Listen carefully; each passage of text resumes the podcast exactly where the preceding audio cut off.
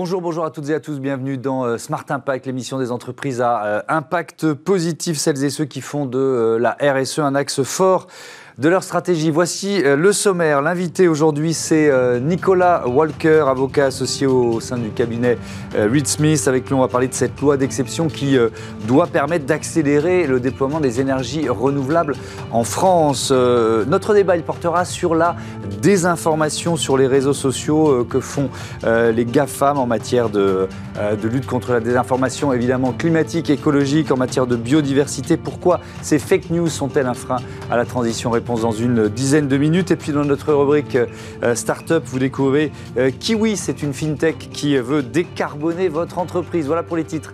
C'est Smart Impact. Tout de suite.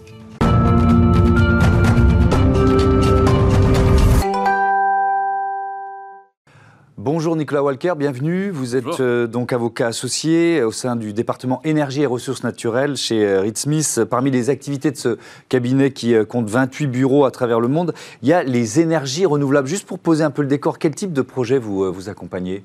Nous accompagnons tout type de projets énergétiques, renouvelables, nucléaires, aussi traditionnels, classiques. Mhm. Euh, moi, je m'occupe tout particulièrement des enjeux de droit de l'environnement, droit de l'énergie, l'urbanisme et la construction, la mise en œuvre des projets. Quel type de freins vous rencontrez Ou ces projets rencontrent-ils? Parce que ça, ça va éclairer notre discussion suivante sur la loi d'exception. Tout à fait. Donc, il y a de nombreux freins euh, au jour, d'aujourd'hui. Mhm. Euh, les derniers travaux parlementaires mettent l'accent très fort sur la complexité administrative des procédures d'approbation de ces projets. On parle vraiment d'une millefeuille, d'une couche administrative de mm. plus en plus complexe pour les acteurs de projet. Il y a aussi un enjeu d'acceptabilité des mm. projets sur le terrain, c'est-à-dire la consultation des citoyens et la mise en œuvre, l'adhésion de nos, de nos concitoyens à ces projets de développement renouvelable. Est-ce qu'il y a une énergie renouvelable plus compliquée que les autres? Euh, Moi, je vais spontanément dire l'éolien, mais est-ce que c'est est -ce c'est une réalité de terrain ou pas? Euh, c'est vrai que l'éolien terrestre est connu pour euh, susciter de vifs débats euh, sur, sur le terrain local. c'est pas forcément le plus complexe sur le plan technique parce qu'il y a eu un enjeu de simplification majeur depuis deux mm. ans sur la filière éolienne. l'éolien en mer, par exemple, a connu de très grandes complexités depuis, depuis dix ans. Mm. Le premier appel à projet d'éolien en mer a été lancé il y a 10 ans et on n'a pas encore eu le premier projet mis en service. Donc euh, ce, sont des, ce sont des délais extrêmement longs, des projets complexes à porter. Mm. On dit aussi que la, filière photovoltaïque est plus simple et plus facile à mettre en œuvre, mais il y a aussi de vives contestations par les agriculteurs qui voient aussi une occupation de, des terres agricoles utile par des panneaux photovoltaïques. Oui, évidemment. Et, donc, on vous a invité pour parler de cette promesse d'Emmanuel Macron pendant la campagne présidentielle de faire voter une loi d'exception pour développer euh, les énergies renouvelables. Ça consiste en quoi une loi d'exception? Déjà, il faut, il faut savoir de quoi on parle. Bah, Ce n'est pas vraiment un terme euh, d'art. En fait, il n'y a pas de, loi d'exception dans la Constitution. Mmh. Le terme signifie simplement une loi prise en urgence pour répondre à une problématique données, mhm. souvent par des règles dérogatoires au droit commun, c'est-à-dire on fait des choses plus vite, un peu différemment, pour, pour une raison donnée. Donc on en a fait, par exemple, lors de la mise en place des Jeux olympiques à Paris. On a voté une loi qui facilite qui rend plus euh, opérationnel les démarches d'urbanisme pour faire émerger ces projets. Mais on a aussi connu des lois dites d'exception lors de la, la, pandémie euh, de la Covid-19. Enfin, mm. c'est simplement un terme qui dit on va faire vite et on va faire, euh, on va, on va faire de façon dérogatoire. Mm. Alors, si on rentre dans le, dans le détail, je, vais, je, vais, commencer par les, les contraintes administratives, ce, millefeuille dont, mm. dont, dont, vous parlez. une loi, ça pourrait changer quoi? Donc, en réalité, le constat qui était posé par les travaux parlementaires menés par euh, Castex avant son départ mmh. était que pour, mettre en place un projet renouvelable de base, il y a euh, une multiplicité de procédures qui sont euh, très complexes à appréhender pour les porteurs de projets. Il ne faut pas moins de 30 permis différents, par exemple, pour mettre en place un projet d'éolien en mer. Euh, ce qu'on espère de cette loi, c'est donc une simplification des procédures, une réduction du nombre de procédures administratives, peut-être aussi des formes de guichet unique, c'est-à-dire un interlocuteur dédié pour les porteurs de projets au sein de l'administration pour faire accélérer le traitement des dossiers. Quand on sait qu'en moyenne, un projet éolien terrestre prend 7 ans pour sortir de la Terre, euh, et qu'en Allemagne, on est capable de faire la même chose en la moitié du temps, et encore en Grande-Bretagne, on constate qu'il y a une sorte de lenteur des procédures en France, mmh. euh, quel endroit forcément remédier. D'accord, donc euh, le premier levier, c'est ça, les, contraintes administratives. ensuite, sur les, riverains, est-ce que ça signifie moins de recours pour les riverains? Parce que quand on entend la d'exception, ça peut être évidemment ce qui nous vient à l'esprit. Tout à fait. Il y a aussi une tension, effectivement, entre convaincre le riverain que le projet est dans son intérêt et imposer. Donc, euh, euh, Macron, lors de son discours à Belfort, a beaucoup parlé de la planification stratégique, c'est-à-dire le fait d'aller consulter les riverains en amont, c'est-à-dire situer les projets dans des endroits moins sensibles, avec moins d'impact. Mais c'est vrai que sur le terrain, on constate les recours deviennent pratiquement systématiques, c'est-à-dire qu'il y a une il y a une défaillance quelque part dans la consultation qui est menée. La raison de cela, à, mon sens, c'est qu'on consulte finalement assez tardivement Trop tard. Dans, le projet. C'est-à-dire, on consulte le public au moment où le projet technique et scientifique est déjà figé. Et donc le public a le sentiment de ne pas vraiment réellement contribuer à quelque chose. Je comprends. Euh, où on leur dit, bon, bah, c'est un peu binaire, quoi. C'est oui ou non. Alors que si on les associe plus tôt, ils peuvent. Mais, mais même si on les associe financièrement, alors ça, c'est peut-être pas exactement votre, votre, votre parti, mais euh, pour faire accepter euh, certains projets d'éolien, on voit que c'est plus facile quand il y a une, un intéressement financier pour les riverains, on le comprend. Tout à fait. Et les, les derniers rapports parlementaires mettent vraiment l'accent sur le fait que le citoyen impactés par ces projets mm. ne se retrouvent pas dans les projets, dans les retombées économiques de ces projets. Donc il y a un enjeu peut-être de fiscalité locale, mais il y a des enjeux euh, aussi de création d'un bassin d'emploi auprès de ces, auprès de ces filières. Mm. Macron a justement parlé de son discours à Belfort, mais en toute telle cause, il faut impliquer le citoyen au plus près du projet et en amont. Et, peut-être faire prendre conscience que, aux, Français qu'il n'y a, pas de, il a pas de projet euh, d'énergie renouvelable sans inconvénient, quoi, quel que soit le, quel que, soit le choix. un impact. Ouais, tout, a, tout a un impact, que ce soit l'éolien, le, le, solaire ou évidemment le nucléaire. Euh, ça ne va pas être si simple de choisir ce qu'on met à côté de chez, de, chez, soi, vous voyez ce que je veux dire? Oui, oui, tout à fait.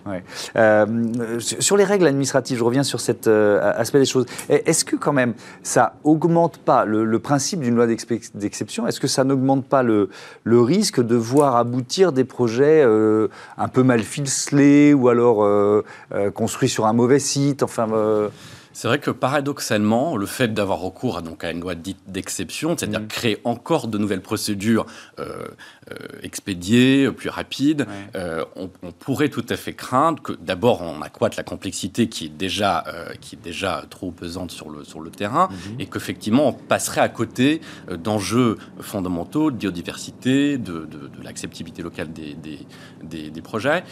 Ce qu'on l'espère de la loi quand même, c'est qu'on passe toujours par une planification stratégique.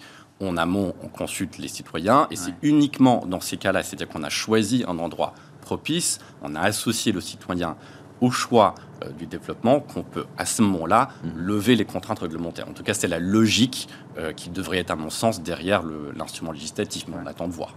Est-ce que c'est un processus différent si on fait un comparatif éolien et solaire? Parce que vous avez été amené, euh, dans le cadre de, vos activités dans le cabinet Reed Smith, à, accompagner différents projets d'énergie renouvelable. Est-ce que ce sont des problématiques différentes? C'est-à-dire que, est-ce que le processus doit être différent pour l'éolien ou pour le solaire? Dans le cadre d'une loi d'exception ou alors que finalement, bon, c'est des principes de base, quoi à mon sens, c'est plutôt des principes de base. Et d'ailleurs, on a perdu, euh, justement, je pense, en, dissociant les procédures et en créant des, approches spécifiques pour mm. des, types de projets donnés. Parce que fondamentalement, un projet d'énergie renouvelable, c'est quoi? C'est une source de production mm. rattachée au réseau public de transmission avec un certain nombre d'enjeux de, construction et de mise en œuvre technique.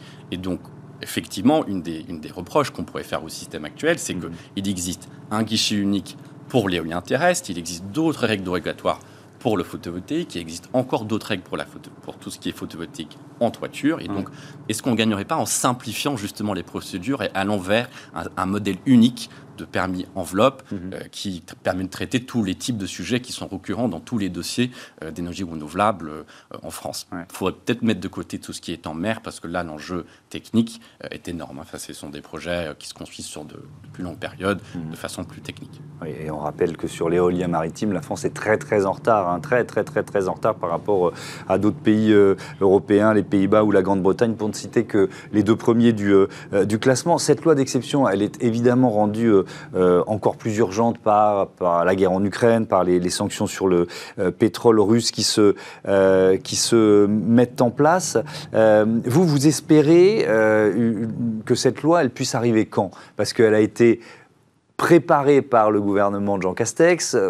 Aujourd'hui, c'est Elisabeth Borne. On attend législative. donc, ça, ça peut être à quel horizon? Bah, on pense que on, pense que la présentation de la loi devrait, devrait arriver cet été. Bon, il faut d'abord passer une loi importante sur la consommation d'abord, donc euh, on verra les temporalités précises. Mm. En réalité, la loi se prépare depuis très longtemps, même si le discours de Macron arrive là, euh, maintenant, dans un contexte géopolitique d'une crise mondiale de l'énergie. Mm. En réalité, les travaux de préparation de cette loi datent déjà d'il y a un an. Euh, les choses sont bien avancées. Mm-hmm. Il y a aussi un rapport très important euh, de RTE, donc l'opérateur du système de transmission électrique national, qui va dans le même sens, c'est-à-dire vers la simplification et vers la, le, développement, le renforcement des capacités énergétiques françaises pour les besoins des Français. Hmm. Merci beaucoup, merci euh, Nicolas Walker. À bientôt sur, euh, sur Bismat. On passe à notre débat tout de suite. Comment lutter contre les infox, les fake news climat sur les réseaux sociaux?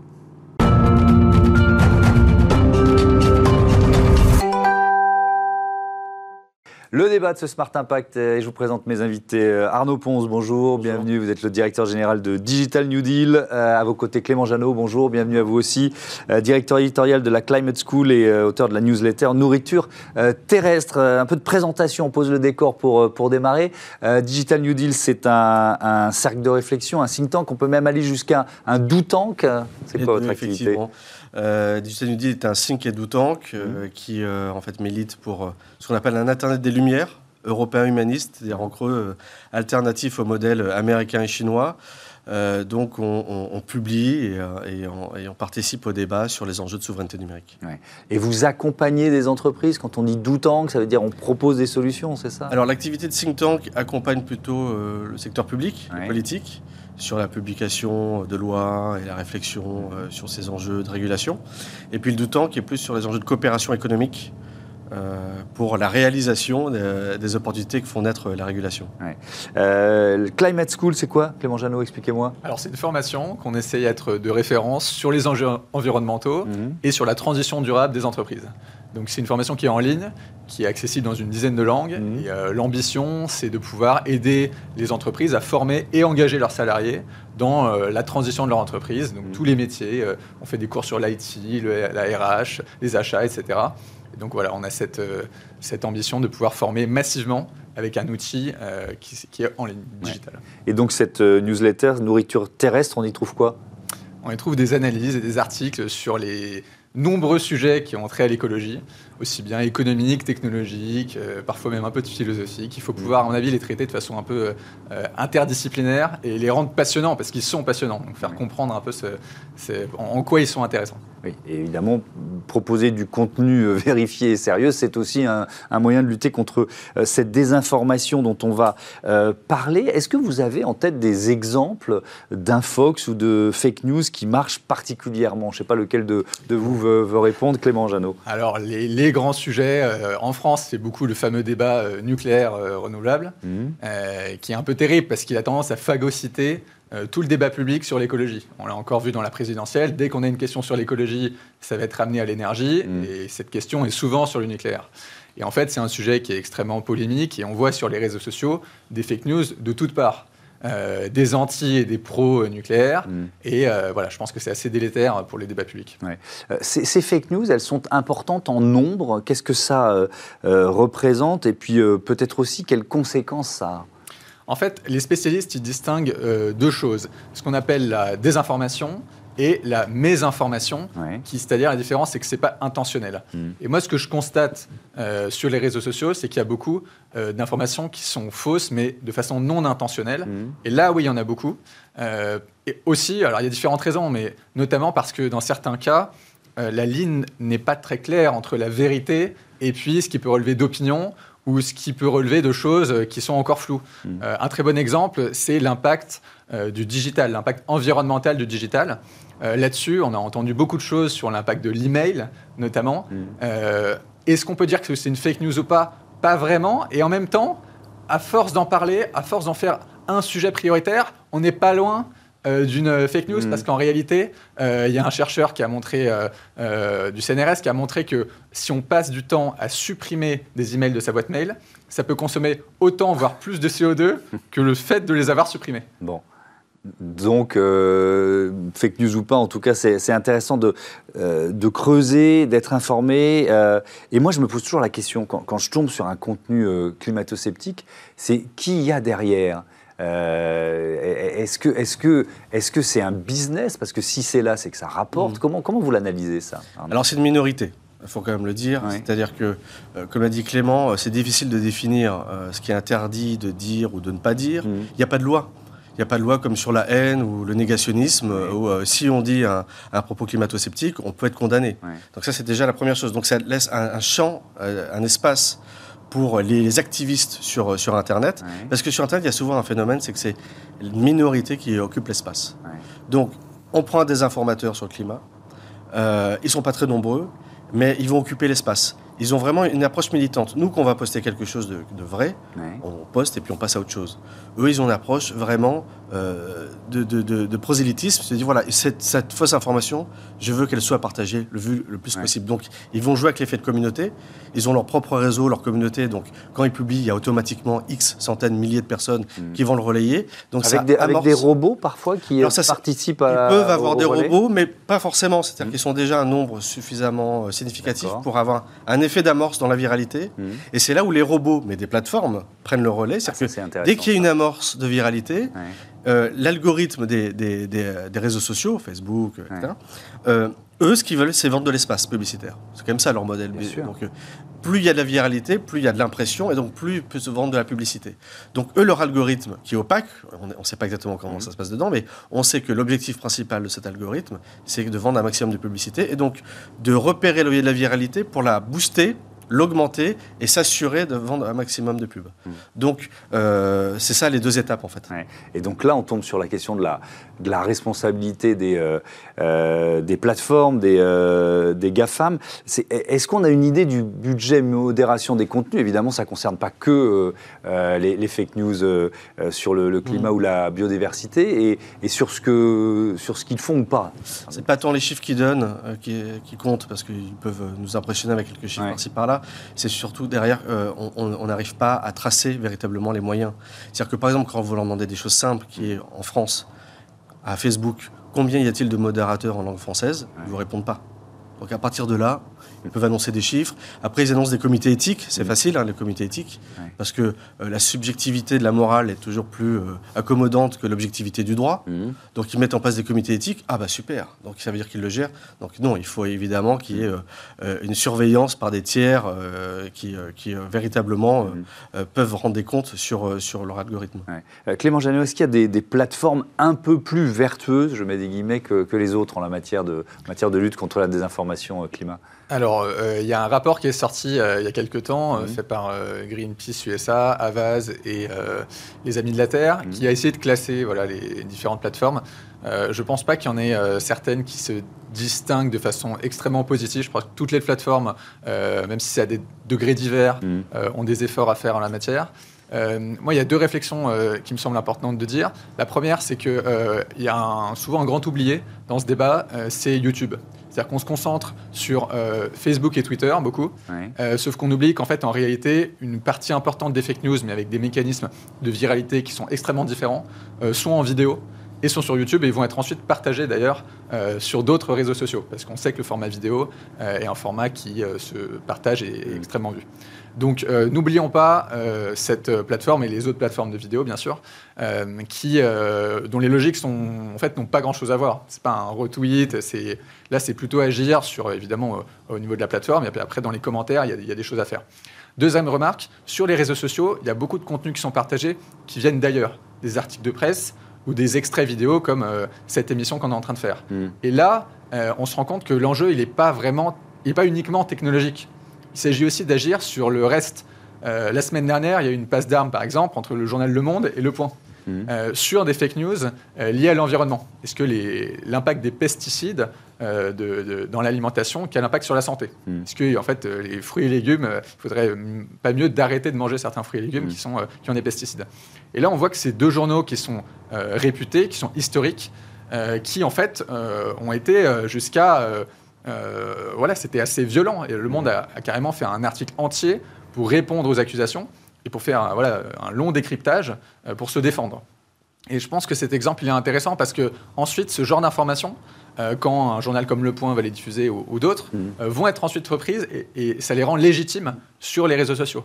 Euh, autre exemple, la semaine dernière, des membres du, de LREM ont mmh. partagé ce qui s'appelle une fake news sur le fait que l'Allemagne aurait vu ses émissions de CO2 exploser après être sortie du nucléaire.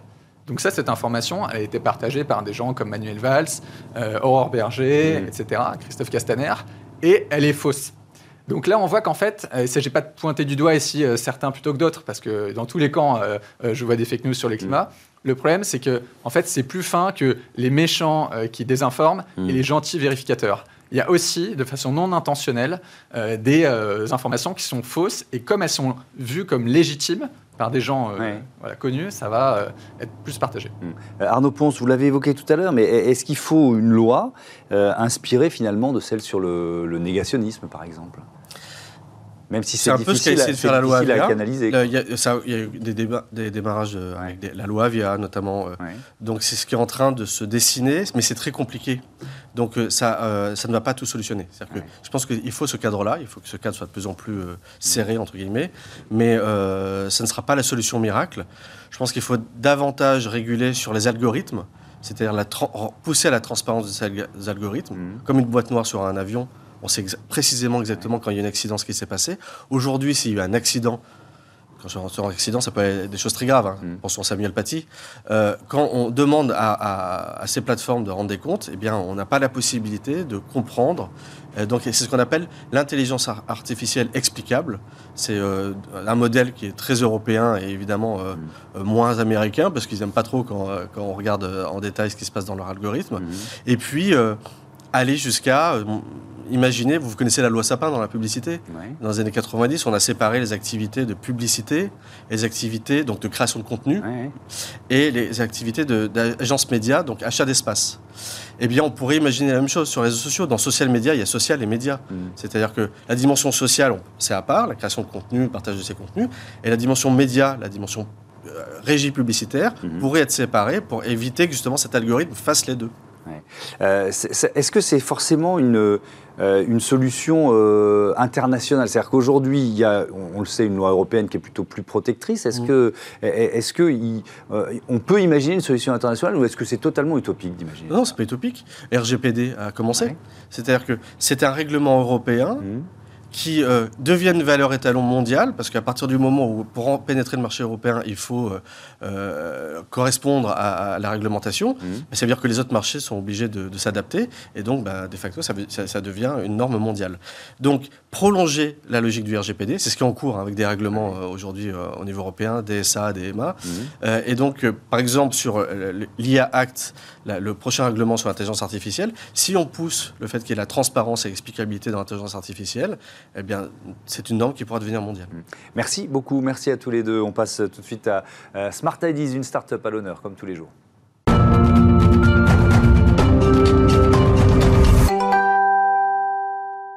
Smart Ideas avec euh, Kiwi aujourd'hui. Bonjour Jean-Yves Rettel. Bonjour. Bienvenue, vous êtes le cofondateur de Kiwi, créé en 2020 avec euh, Vincent Voisin, Adrien Farras et Alexandre Torbet. Euh, c'est quoi votre ambition, votre idée de départ? Racontez-moi.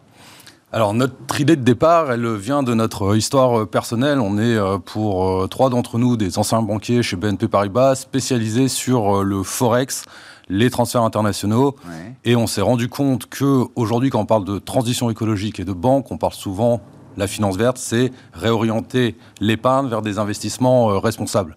Or, le Forex, c'est le plus grand marché au monde, quasiment 7 trilliards de dollars qui sont échangés par jour, mhm. et ce marché ne participe aucunement à la transition écologique. Donc c'était de dire, en fait, on veut montrer que la finance verte, elle peut aller plus loin que ce qu'elle fait aujourd'hui, qu'on peut se servir des transferts internationaux pour aider les PME à enclencher leur transition écologique et participer à la lutte contre le changement climatique. Et alors donc l'idée, c'est que ce, soit ces opérations internationales euh, qui financent le bilan carbone des PME. Comment, comment ça marche en quelque sorte? Alors le bilan carbone et pas seulement. Oui.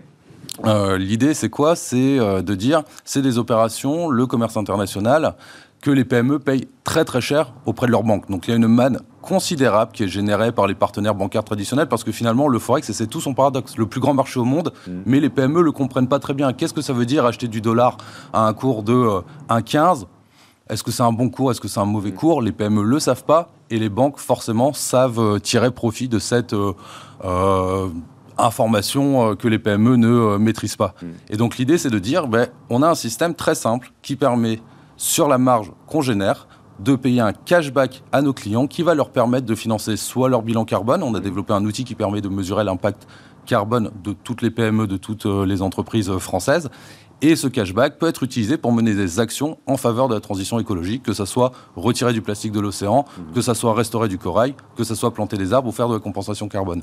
Ce cashback, c'est quel montant? Ce cashback, euh, il est euh, indexé directement sur notre marge. C'est 15 à 25% de notre marge qui est rendue aux clients sous forme d'impact. Hmm. Euh, vos clients sont uniquement des PME alors pour l'instant, on commence avec les PME parce que la société est quand même encore très récente. Donc en parlant des PME, on s'adresse directement à celui qui prend la décision. Donc euh, le cycle de vente est beaucoup plus court que lorsqu'on s'adresse à une grande, euh, grande entreprise. Mmh. Parce que la, loi, euh, je reviens au bilan carbone, la loi n'oblige pas une entreprise de moins de 500 salariés à faire son, son bilan carbone. Donc là, c'est un peu votre, votre premier, première cible en quelque sorte. Alors sa première cible, effectivement, vous avez tout à fait raison. Il n'y a pas d'obligation et c'est un des problèmes actuels. Et d'ailleurs, je rappelle que la Convention citoyenne pour le climat avait euh, demandé à rendre obligatoire le bilan carbone pour toutes les entreprises, mmh. y compris les PME, sur un scope forcément plus réduit qu'une grande entreprise. Le Conseil économique, social et environnemental euh, insiste aussi sur cette nécessité parce que si vous voulez s'inscrire dans une stratégie bas carbone, c'est-à-dire réduire ses émissions de gaz à effet de serre, mmh. lorsqu'on ne les a pas mesurées, c'est extrêmement compliqué. Évidemment, c'est compliqué. Ça coûte cher un bilan carbone? Alors ça va euh, dépendre de la taille de l'entreprise. Si vous êtes euh, une entreprise avec euh, une seule personne, un bureau, un ordinateur, ce hmm. c'est pas très compliqué. Lorsque vous êtes une PME industrielle avec différents sites, avec des fournisseurs partout dans le monde, bien entendu, c'est beaucoup plus complexe et donc c'est beaucoup plus cher. Et, je vous pose cette question parce que c'est peut-être le premier frein à une, à une action de transition écologique pour une entreprise. C'est exactement pour ça que la Convention citoyenne pour le climat avait souhaité rendre obligatoire sur un scope plus réduit. Mhm. On sait que c'est imparfait, mais on force les PME à commencer l'exercice. Et donc, une fois que l'exercice est commencé, c'est mhm. beaucoup plus simple ensuite d'aller plus loin. Si on rentre dans le détail, il nous reste une minute de, de, l'outil que vous proposez justement pour réaliser ce bilan carbone, c'est quoi? Alors, euh, c'est un outil qu'on a développé en interne, qui a été labellisé par euh, l'ABC, l'association euh, Bilan Carbone. Mhm. On a suivi scrupuleusement les recommandations de l'ADEME et de l'ABC. C'est un long questionnaire, parce que j'insiste, c'est un exercice qui n'est pas simple. Mm. L'avantage, c'est que euh, une fois que vous avez fait l'exercice, ça peut durer aujourd'hui. Les entreprises qui ont l'obligation de le faire, ça dure euh, pendant 4 euh, ans. Donc une fois que vous avez fait l'exercice, vous avez 4 ans pour mettre en place des mesures. Et dans 4 ans, on se donne rendez-vous pour voir ce que vous avez fait et avancer vers d'autres pistes. Évidemment, c'est un outil de progression, on l'a bien compris. Merci beaucoup, euh, euh, Jean-Yves Rettel, d'être venu nous euh, présenter. Kiwi, voilà, c'est la fin de ce numéro de Smart Impact. Je voudrais remercier évidemment les équipes de Bismart, Joséphine Dacoury à la programmation et à la production de cette émission assistée aujourd'hui de Hugues Sabatier. la réalisation était assurée par Manu Pézèche et le son par Mathieu Sullivan. Salut à toutes et à tous, à très vite.